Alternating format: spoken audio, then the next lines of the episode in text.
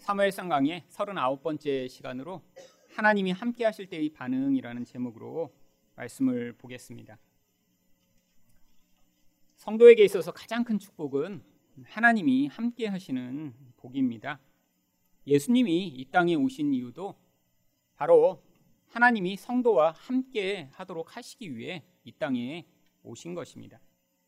성경에서 죄에 대해서 자꾸 지적을 하는 이유 또한 거룩하신 하나님이 죄 있는 인간과는 함께 하실 수 없기 때문에 바로 우리가 그 죄에서 벗어나 하나님과 영원토록 함께 거하게 하도록 하기 위해서입니다. 성령을 또 우리에게 주신 이유도 육신으로 우리와 함께 하실 수 없는 그 예수님을 대신하여 성령이 성도와 함께 하시고자 하기 때문이죠. 이렇게 하나님과 함께하는 그 놀라운 복을 받은 성도의 인생 가운데 그렇다면 항상 좋은 일만 있어야 되는 것 아닌가요?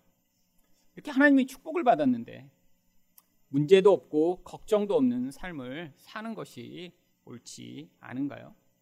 그런데 이렇게 예수를 믿고 하나님이신 성령과 함께 거하더라도 성도의 인생 가운데 문제가 생기고 또 많은 시험을 당하게 되어 있습니다. 바로 오늘 본문에 나오는 다윗 또한 그렇습니다. 하나님을 사랑하는 사람이고 또한 하나님을 온전히 믿는 다윗에게 바로 그 하나님이 함께 하심으로 말미암아 오히려 더 큰 고통과 어려움이 닥치기 시작합니다. 그런데 하나님이 함께 하시는 사람은 이런 시험이 때에 다른 반응을 할 수 있습니다. 하나님이 함께 하실 때 그러면 어떻게 반응할 수 있나요? 첫 번째로 원수의 치명적 공격을 피할 수 있습니다. 10절 상반절 말씀입니다.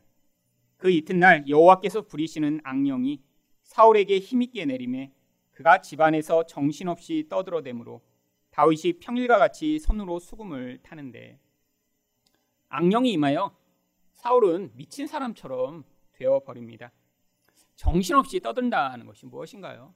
자기가 자기 자신을 통제하지 못하는 그런 상황에 놓였다라고 하는 것이죠.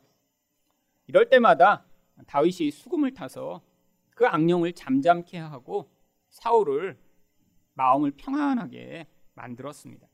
그런데 이번에는 이런 다윗이 수금 타는 것이 통하지 않았습니다. 10절 하반절부터 11절입니다. 그때 사울의 손에 창이 있는지라 그가 스스로 이르기를 내가 다윗을 벽에 박으리라 하고 사울이 그 창을 던졌으나 다윗이 그의 앞에서 두 번 피하였더라. 수금으로도 다스림을 받지 못하는 상태가 된 사울은 바로 그 안에 있던 이 다윗이 언젠가는 내 왕위를 빼앗을 것이야라는 그런 생각 때문에 다윗을 죽이고자 창을 두 번이나 던집니다. 여러분 이런 상황 가운데 여러분이 처했다라고 생각해 보세요. 누군가 여러분이 잘 도와줬어요. 선한 마음으로 또한 사랑하는 마음으로 도움을 줬는데 그 도움을 받은 그 대상이 여러분을 이렇게 공격한다라고 하면 대부분의 사람들은 막 깊은 상처를 받을 것입니다. 모르는 사람한테는 이렇게 깊은 상처를 받지 않습니다. 우리가 상처를 받는 대부분의 사람들은 우리와 아주 깊은 관계를 맺고 있는 사람이죠. 그런데 이런 상황이 벌어지고 나서 오히려 이렇게 다윗을 공격하려고 했던 사울이 다윗을 두려워합니다. 12절입니다. 여호와께서 사울을 떠나 다윗과 함께 계심으로 사울이 그를 두려워한지라. 다윗을 죽이려고 했는데 그 상황을 통해 오히려 하나님이 다윗과 함께 계시다라는 것을 더 확실히 알게 되며 사울이 다윗을 두려워합니다. 이 상황을 통해 사울이 무엇을 알게 된 것인가요? 여러분, 이렇게 사울이 미쳐서 힘들어하고 있는 그런 상황 가운데 아마 다윗은 아주 가까운 곳에서 이 사울의 그 마음을 안정하게 만들기 위해 수금을 탔을 것입니다. 가까운 곳에 있는 이 다윗을 짧은 단창을 가지고 던져서 바로 죽일 수 있는 그런 기회가 있었는데 두 번이나 그 기회를 놓치자 바로 사울은 알게 된 것이죠. 아니 이렇게 쉽게 죽일 수 있는 이 모든 것을 막으신 하나님이 계시구나라고요. 여러분 그런데 이렇게 사울이 악한 영에 사로잡혀 창으로 다윗을 죽이려고 한 이 이야기가 왜 성경에 기록된 것인가요? 그러면 이 악한 영은 반드시 사람이라고 하는 매개를 필요로 합니다. 여러분 이렇게 공포 영화에는 이렇게 귀신이나 이런 마귀와 같은 존재가 이렇게 무서운 모습으로 나타나 사람들을 사로잡고 또 사람들을 죽이게도 만들고 하지만 실제로 그런 경우는 아주 드문 일입니다. 대부분은 그 존재가 어떤 사람에게 영향을 미치는 것도 알지 못한 채로 어떤 사람 가운데 영향을 미쳐 그 사람의 마음과 생각을 사로잡아 결국 마치 자기가 어떤 일을 하는 것처럼 남에게 악을 끼치는 방식으로 세상 가운데 영향을 미치죠. 또한 사울이 다윗을 죽이려고 했, 사용했던 이 창이라고 하는 것도 이 사무엘상에서는 다윗의 대적이었던 골리앗이 사용했던 그 창과 똑같은 단어를 사용합니다. 악한 영에게 사로잡힌 사울이 블레셋 사람이 가지고 있던 그런 창을 가지고 다윗을 죽이려고 하는 이 이야기는 그래서 이렇게 마귀가 하나님 백성을 어떻게 공격하는지를 보여주고자 하는 바로 모형과 같은 것입니다. 이 이야기를 통해 우리는 악한 영이 성도를 어떻게 공격하는지를 알 수 있습니다. 첫 번째로 악한 영은 성도를 공격해 상처받고 시험에 들게 만들려고 합니다. 여러분, 누군가 직접 이렇게 창으로 찔러서 고통하게 하거나 상처를 주는 그런 경험은 없으실 것입니다. 하지만 우리가 살다 보면 얼마나 많이 상처를 받나요? 대부분 무엇 때문에 상처를 받으시죠? 누군가 무심코 던진 말, 또 어떤 사람의 태도에 따라 우리는 많이 상처를 받 습니다. 그런데 누군가 똑같은 말을 해도 어떤 사람은 그 상처를 받아서 그게 그 자신을 곰게 만들고 고통하게 만들어 상처 입은 사람처럼 살아가는 사람이 있고요. 아니 어떤 사람은 똑같은 말을 들었는데도 상처를 받지 않고 마치 다윗이 피하듯이 그 모든 것들을 피해 그것이 그 사람에게 전혀 영향을 미치지 않는 그런 사람도 있습니다. 바로 상처 입은 사람은 시험에 든 것이죠. 사람에게 시험에 든 것이 아니라 그 사람의 배후에서 영향을 미친 마귀의 영향력에 바로 사로잡히게 된 것입니다. 그런데 왜 이렇게 사울을 이 다윗을 공격할 때 그가 여호와께서 부리신 악령에 사로잡혔다라고 성경이 이야기하고 있는 것인가요? 바로 이런 마귀라는 존재가 하나님 백성을 공격할 때조차 하나님의 다스림과 통치 아래서만 그 모든 일이 허용되고 있음을 보여주시고자 하는 것입니다. 여러분 우리 인생 가운데 우리가 예수를 믿는다고 이렇게 상처받는 일을 늘 피할 수 있나요? 하나님이 모든 악으로부터 다 막아주시나요? 아니요 살다 보면 그렇지 않은 때가 참 많습니다. 우리 또 누군가의 말에 의해 상처를 받고 또 어떤 상황 때문에 고통하게 되는 경우들이 참 많죠. 그런데 이 모든 상황들조차 하나님이 하나님의 통치와 권세로 다스리고 계시다라고 하는 것입니다. 누군가 우리에게 상처를 줄 때 바로 어떤 사람이 상처를 받나요? 바로 그 사람이 공격하고자 하는 그 모습에 공격 당할 만한 그런 마음을 가지고 있는 사람이 상처를 받습니다. 바로 다윗이 이런 사울의 공격에 의해 상처를 받았다면 그 또한 사울을 죽여버리고 싶은 미움을 가지고 있었거나 아니면 저런 이상한 인간이 어떻게 왕이야? 아, 내가 왕이 되는 게 더 좋지 않을까라는 마음을 가지고 있었다면 상처를 받았겠죠. 바로 하나님이 우리 인생 가운데 이런 누군가의 공격을 통해 우리가 상처를 받고 또 고통하게 허용하시는 이유는 바로 그 과정을 통해 우리 안에 있는 이 사울과 같은 존재가 드러나고 죽임을 당하는 과정이기 때문입니다. 또한 악한 영은 이렇게 누군가를 상처받게 만들고 공격할 때 바로 이런 악한 영에게 사로잡힐 만한 그런 연약함을 가지고 있는 사람을 사용한다라고 하는 것입니다. 여러분 주변에서 누군가에게 상처를 주는 사람을 한번 생각해 보세요. 그 사람들은 다 미성숙함과 이런 사울과 같은 자기 욕심이 많은 사람들이 남에게 상처를 줍니다. 모든 것을 자기 중심적으로 생각해요. 자기 뜻이 이루어져야 돼요. 그렇기 때문에 늘 자기 스스로도 상처받고 누군가를 비난하고 불평하고 원망하는 일을 쏟아내게 되어 있는 것이죠. 그런데 여러분 이렇게 사울이 다윗을 공격했듯이 진짜로 창으로 가지고 찌르는 경우는 거의 없습니다. 대부분 마귀가 어떤 하나님 백성들을 공격할 때는 거짓말이라고 하는 것을 가지고 공격하는 경우가 대부분이죠. 왜냐하면 바로 이 마귀는 거짓의 아비라고 하는 진리와 반대된 영적 존재이기 때문입니다. 그래서 요한복음 8장 44절에 대해서 마귀에 대해서 뭐라고 이야기를 하나요? 너희는 너희 아비 마귀에게서 났으니 너희 아비의 욕심대로 너희도 행하고자 하느니라. 그는 처음부터 살인한 자요 진리가 그 속에 없으므로 진리에 서지 못하고 거짓을 말할 때마다 제 것으로 말하나니 이는 그가 거짓말쟁이요 거짓의 아비가 되었습니다. 예수님이 이 말씀을 누구에게 하셨나요? 바로 예수님을 비난하고 공격하던 바리새인들에게 이 말씀을 하십니다.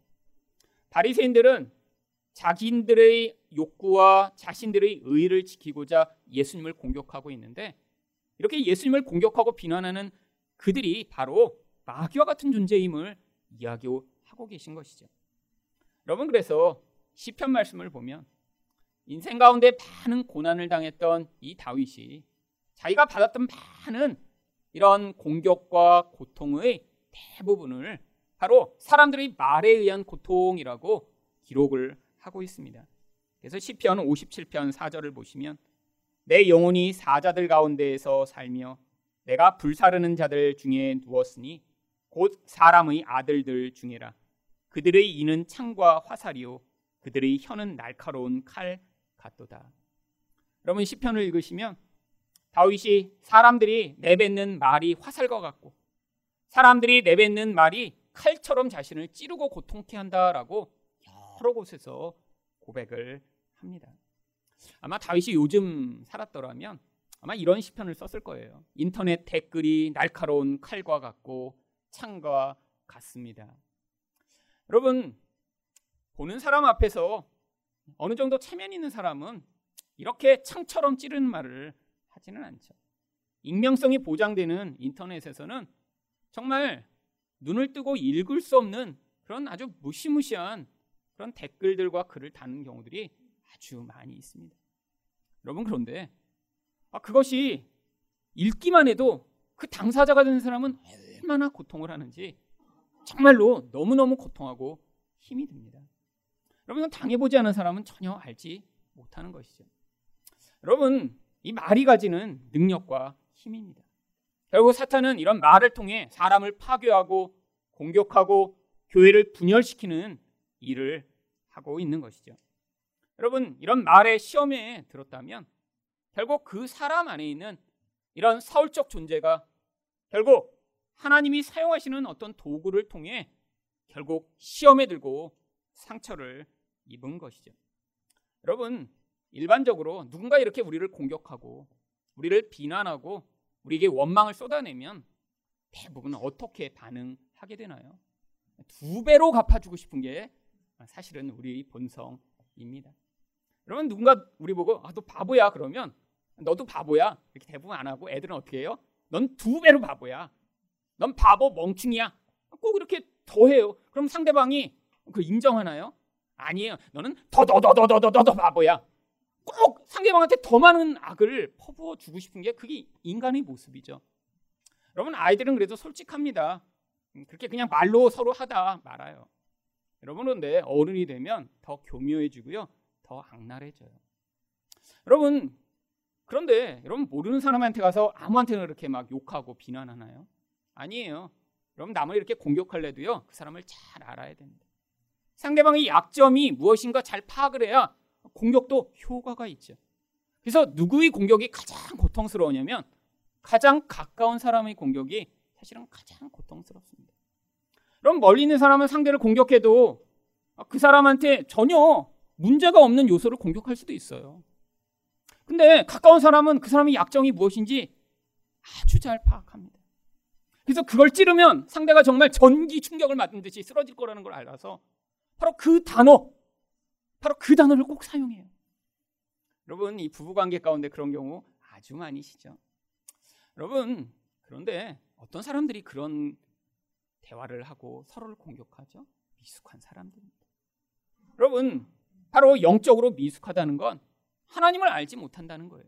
하나님을 알지 못한다는 건 무엇이죠? 하나님이 우리 인생에 이런 사울과 같은 존재를 우리 옆에 보내셔서 우리 안에 있는 이런 사울과 같은 분노하고 미워하고 남을 정말 똑같이 사울처럼 죽이고 싶어 하는 마음을 지금 드러내시고 잘라내시고자 한다라고 하는 이 놀라운 하나님의 섭리를 인정하지 않는 사람은 결국 인생 가운데 사울과 같은 똑같은 모습으로 살아가게 되어 있습니다. 여러분, 이렇게 하나님과 함께하는 다윗이 왜 하나님이 이 사울 곁에 살게 만드신 것인가요? 또한 이 사울을 왜 여호와의 부리시는 악신을 통해 다윗을 공격하게 허용하고 계신 것인가요? 바로 다윗 안에 있는 사울을 하나님이 죽이셔서 나중에 다윗이 왕의 자리에 올랐을 때 그가 사울과 똑같은 인간으로 그런 권력과 힘을 가지고 악을 행하지 않도록 하나님이 그가 어렸을 시절부터 그 안에서 구원을 행하고 계신 것입니다. 여러분 바로 이것을 받아들이는 것이 믿음입니다. 우리 인생 가운데도 얼마나 많은 정말 창이 날라오나요? 여러분 주변에 있는 사람들이 늘 여러분에게 선하고 좋은 말만 하고 계신가요? 여러분 인생 가운데 나쁜 말을 한 번도 들어본 적이 없다. 여러분 또한 굉장히 위험한 거예요. 얼마나 그런 좋은 말을 듣고자 몸부림치는 인생을 살고 있을까요?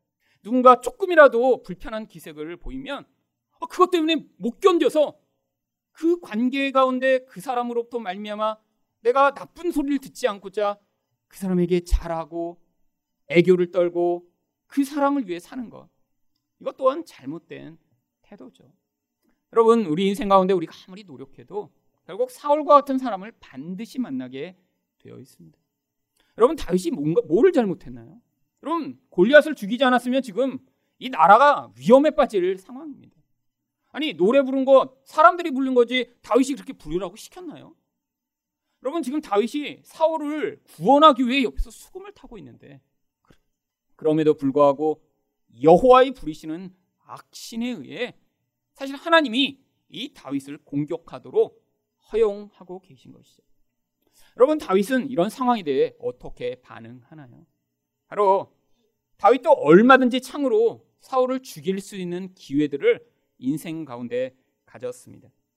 바로 후일에 사울을 피해 다윗이 도망하고 있을 때 이 다윗을 쫓아오던 사울의 군대가 다 잠에 빠집니다.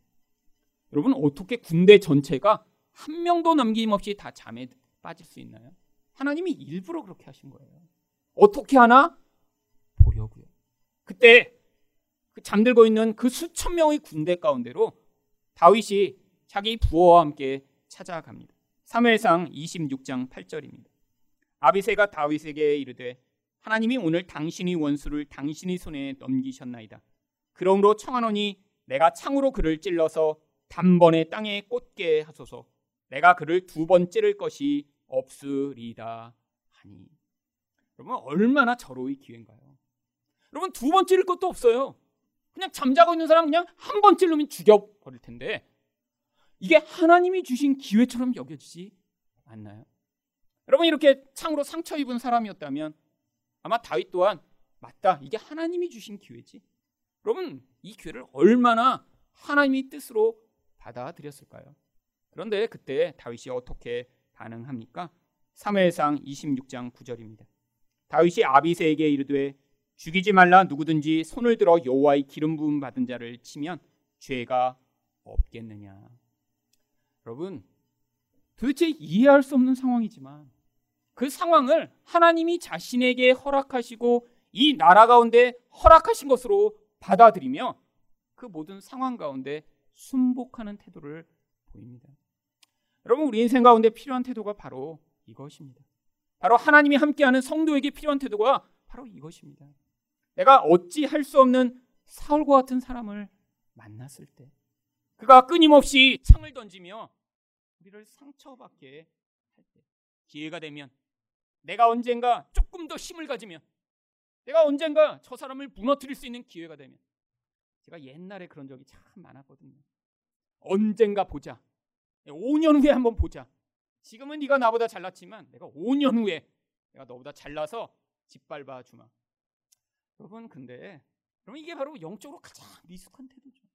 자기 안에 있는 분노, 미움을 똑같은 사울과 같은 마음으로 표출하고 있는 모습이죠. 여러분 바로 그런 상황 가운데도 아 하나님이 이 사람을 통해 내 안에 있는 사울과 같은 악을 드러내시고 계시구나라고 받아들이는 바로 그 태도. 바로 그것을 통해 우리 안에 있는 사울처럼 똑같이 행동하고 싶은 이 죄악이 잘려 나갈 때 우리가 성장해 나갈수록 나이가 들수록 우리 안에 있는 새 사람 다윗과 같은 존재가 결국 거룩한 영향력을 미치는 그런 자리에 서게 될 것입니다. 여러분, 바로 근데 이런 모습이 누구의 모습이었나요? 바로 예수님의 모습이셨습니다. 여러분, 예수님이 십자가에 달리셔서 어떻게 반응하셨나요? 나를 이 십자가에 못 박은 이 나쁜 놈들아 두고 보자. 그러면 예수님이 이렇게 죽으셨으면 그럼 구원이 완성될 수가 없는 거예요. 여러분 예수님이 십자가에 달리셔서 거기서 반응하시는 모습이 누가복음 23장 34절에 나옵니다.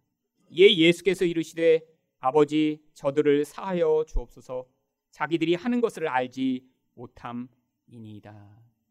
여러분 이게 바로 하나님이 하나님 백성을 향해 가지신 그런 태도이죠. 여러분 근데 이게 예수님만 그러시고 끝났나요? 아니에요. 이제는 성령으로 하나님 백성들 가운데 이런 똑같은 태도가 나타나기를 원하시고 기대하시는 것이 바로 하나님의 우리를 향한 기대입니다. 여러분 그래서 스테반이 돌에 맞아 죽을 때 예수님과 똑같은 모습으로 죽습니다. 사도행전 7장 59절과 60절입니다. 그들이 돌로 스테반을 치니 무릎을 꿇고 크게 불러 이르되 주여 이 죄를 그들에게 돌리지 마옵소서 이 말을 하고 자니라.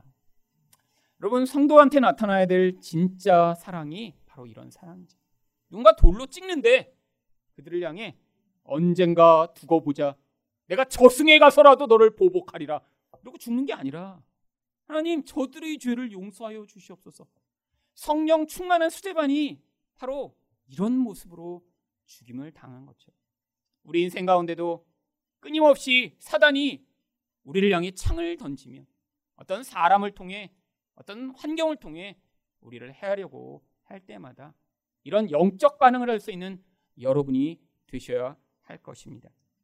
여러분, 우리 가운데 이런 하나님이 함께함으로 말미암아 끊임없이 말로 서로를 해하고 공동체를 깨뜨리려고 하는 이런 공격으로부터 우리가 자유롭지 못하면 결국 공동체가 시험에 들고 개인이 시험에 빠지게 되는 경우가 아주 많이 있습니다.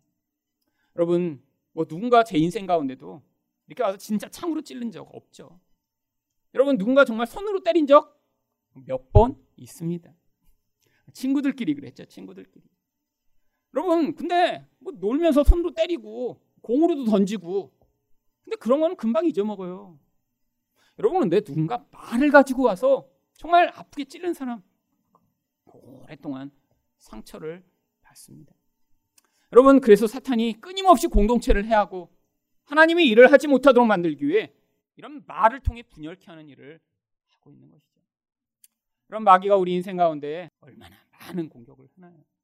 교회 안에서 서로를 미워하게 만들고 분열하게 만들고 서로를 받아들이지 못하게 만들고 소문을 퍼뜨리고 결국 그것을 통해 하나님 나라가 확장되지 못하도록 만들려고 하는 전략이죠.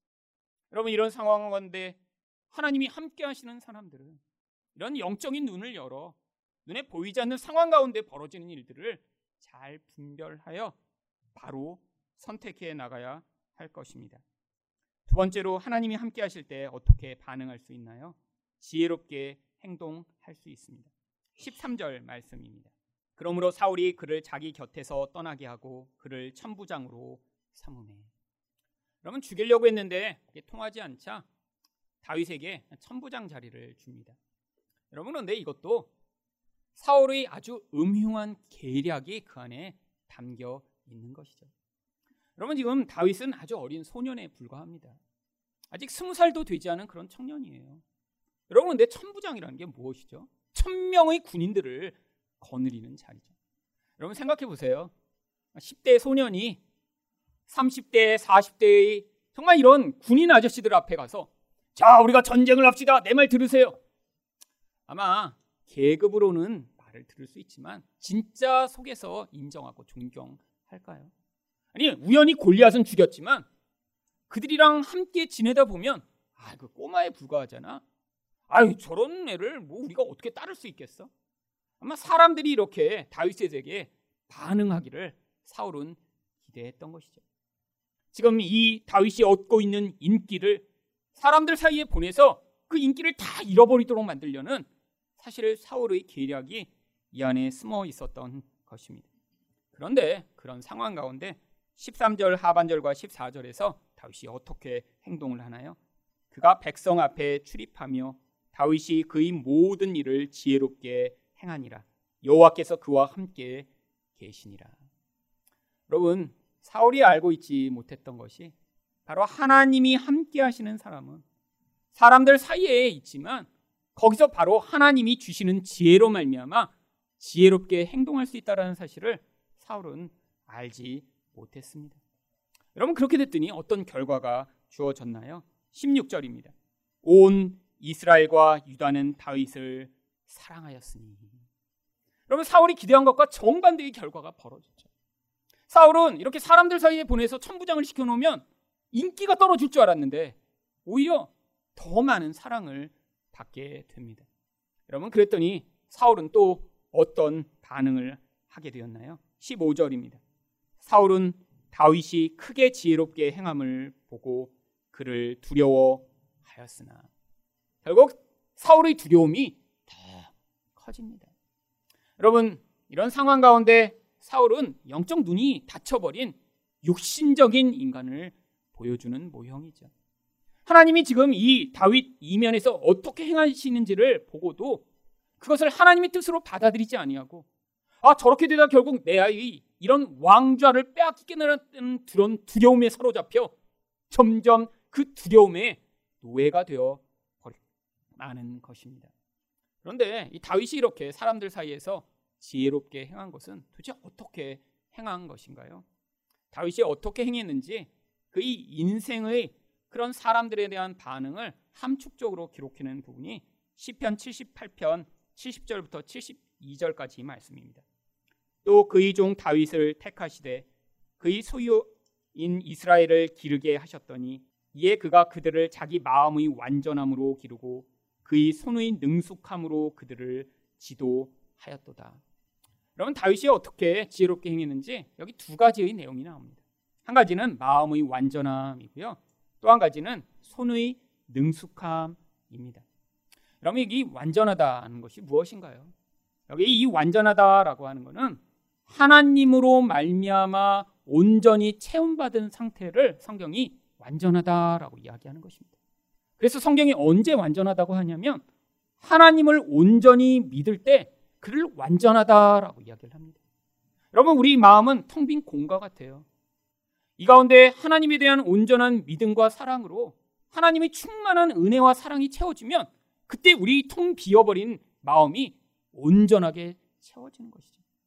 하나님으로 말미암아 이렇게 체험을 받은 사람만 무엇을 할 수 있냐면 바로 성령 충만함으로 말미암아 하나님이 주신 은사대로 사람을 섬길 수 있는 것입니다.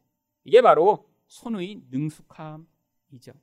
결국 다윗이 지혜롭게 행한 것은 그가 하나님을 온전히 의존함으로 말미암아 하나님이 그의 마음을 성령으로 충만하게 채우시고 성령이 그에게 행할 일들을 가르쳐 주심으로 말미암아 바로 하나님의 은사대로 반응할 수 있었던 것입니다. 이게 바로 하나님 중심적 섬김입니다. 그런데 이 하나님 중심적 섬김과 정반대되는 그런 섬김이 있습니다. 자기 중심적 섬김입니다. 하나님 중심적 섬김은 하나님을 의존하기 때문에 하나님의 영이 충만해요.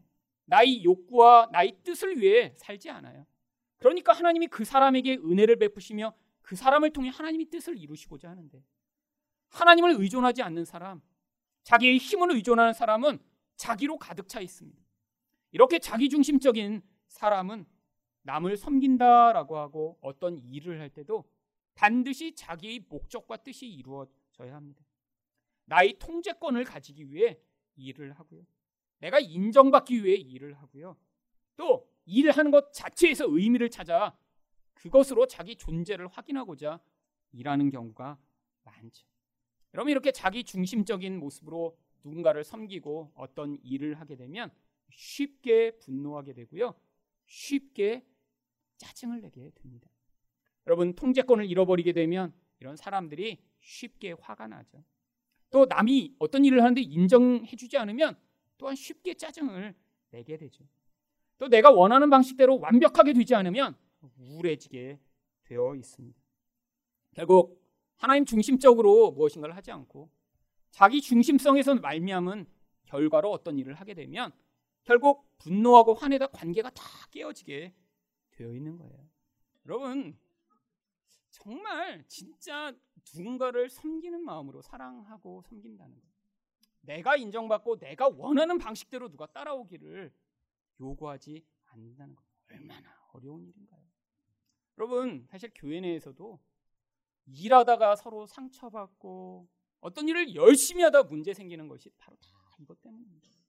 처음에 시작은 다 좋아요. 하나님을 위해 하겠대요. 하다 보면 내가 원하는 대로 돼야 돼요. 내가 인정받아야 돼요.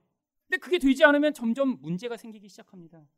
갈등이 생기고 거기서 분노가 표출되게 되는 것이죠. 여러분 그래서 하나님이 우리 안에서 정말 하나님 중심적으로 우리가 반응하기를 원하십니다. 여러분 바로 예수님이 바로 이런 지혜로 행하셔서 사랑을 받으신 분이셨죠. 누가복음 2장 52절이 그래서 뭐라고 이야기합니까? 예수는 지혜와 키가 자라가며 하나님과 사람에게 더욱 사랑스러워 가시더라. 여러분 하나님의 지혜가 그의 삶에서 영적인 눈을 열어주며 정말로 내 중심성을 벗어나 하나님과 사람에게 필요한 것들을 행할 수 있도록 인도할 때 아무리 사람의 인정을 얻고자 추구하던 그런 결과로 얻어지지 않던 하나님과 사람의 사랑을 얻을 수 있다라고 하는 것입니다. 결국 지혜는 예수 그리스도 안에 가득 담겨져 있습니다. 그래서 골로스 2장 3절이 무엇이라고 이야기하나요? 그리스도 안에는 지혜와 지식의 모든 보화가 감추어져 있느니라. 결국 우리가 이 땅 가운데 하나님의 사랑을 받고 사람의 사랑을 받을 수 있는 가장 중요한 길은 바로 그 보화가 되시는 예수 그리스도를 온전히 소유한 자가 되는 것이죠. 그래서 바울이 어떻게 우리가 지혜를 얻을 수 있는지에 대해 고린도전서 1장 30절이 이렇게 이야기를 합니다. 예수는 하나님으로부터 나와서 우리에게 지혜와 의로움과 거룩함과 구원함이 되셨으니 여러분 예수를 통해 우리에게 지혜가 주어지고 예수를 통해 의로움이 주어지고 예수를 통해 거룩함이 주어지고 예수를 통해 구원함을 얻게 된다는 거예요. 결국 우리가 더 지혜로운 자가 되어 하나님의 사랑을 받고 사람들에게 사랑을 받으며 섬길 수 있기 위해선 예수 그리스도 안에 거하는 자, 우리 안에 있는 이 사울적 속성을 벗어나 예수 그리스도의 다르트리심을 충만하게 받는 자가 될 때 진짜 우리에게 필요한 그 사랑이 주어지는 것이죠. 바로 그렇기 때문에 예수님은 사람의 인정을 추구하며 그의 일생을 사시지 않고 바로 하나님 중심적으로 그 일생 가운데 사람들에게 반응하실 수 있었습니다. 가장 대표적인 예가 요한복음 2장 23절부터 25절에 나옵니다. 6월절에 예수께서 예루살렘에 계시니 많은 사람이 그의 행하시는 표적을 보고 그 이름을 믿었으나 예수는 그의 몸을 그들에게 의탁하지 아니하셨으니 이는 친히 모든 사람을 아시며 또 사람에 대하여 누구의 증언도 받으실 필요가 없었으니 이는 그가 친히 사람의 속에 있는 것을 아셨음이니라. 여러분 인생 가운데 사람 중심적으로 사는 사람은 결국 스스로 상처받고 스스로 고통하게 되어 있습니다. 왜요? 여러분 사람은 그 사람이 원하는 그런 사랑과 사람으로부터 얻어내는 인기로는 충족될 수 없는 그런 존재이기 때문이죠. 여러분 우리를 온전케 만드시는 분은 오직 예수 그리스도시며 우리를 충만하게 만드시는 분은 바로 하나님 한 분밖에 없습니다. 그런데 이 하나님으로 말미암는 그 충만함을 얻어내지 못한 사람들은 끊임없이 사람으로부터 받는 인정과 사랑에 목매어 내가 다른 사람에게 더 많은 사랑을 받고 싶어. 다른 사람이 나를 비난할까봐 두려워. 끊임없이 인생 가운데 하나님 중심적이 아니라 사람 중심적인 인생을 살아가게 되어 있는 것이죠. 여러분이 만약에 이렇게 하나님 중심적으로 살지 않으시고 사람 중심적으로 살고 계시다면 성경은 바로 그런 사람을 미련한 사람이라고 이야기하고 있는 것입니다.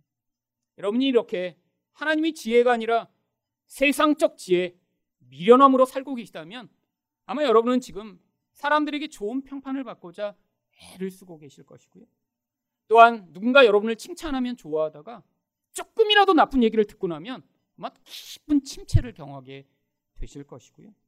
그 다음에 아주 가까운 사람, 이미 나의 실체를 다 알고 있는 사람한테는 칭찬을 얻을 수 없기 때문에 아마 가까운 사람한테는 막대하시겠죠. 여러분, 근데 바로 이 모습이 누구의 모습인가요? 사울의 모습입니다. 여러분, 여태까지 제가 설교로 여러 번 사울의 모습을 보여드렸죠. 이 사울의 본질이 무엇인가요? 하나님은 없고 사람으로만 가득한 존재예요. 결국 사람에게 받는 인정과 사랑만을 추구하며 살아가던 이 사울이라는 옛 자아의 모습이 우리 안에도 똑같이 존재하기 때문에 우리가 그런 모습을 이 땅에서 발견할 때마다 예수님 그 예수님의 사랑으로 저를 채워 주시옵소서. 사람의 인정과 사랑을 구하고 있는 저희 이 사울과 같은 마음을 하나님 제거하셔서 제 안에 그 하나님의 사랑으로 온전하여 다른 사람도 온전히 사랑하고 섬길 수 있는 사람 되게 해달라고 기도하시는 여러분 되시기를 예수 그리스도 이름으로 축원드립니다.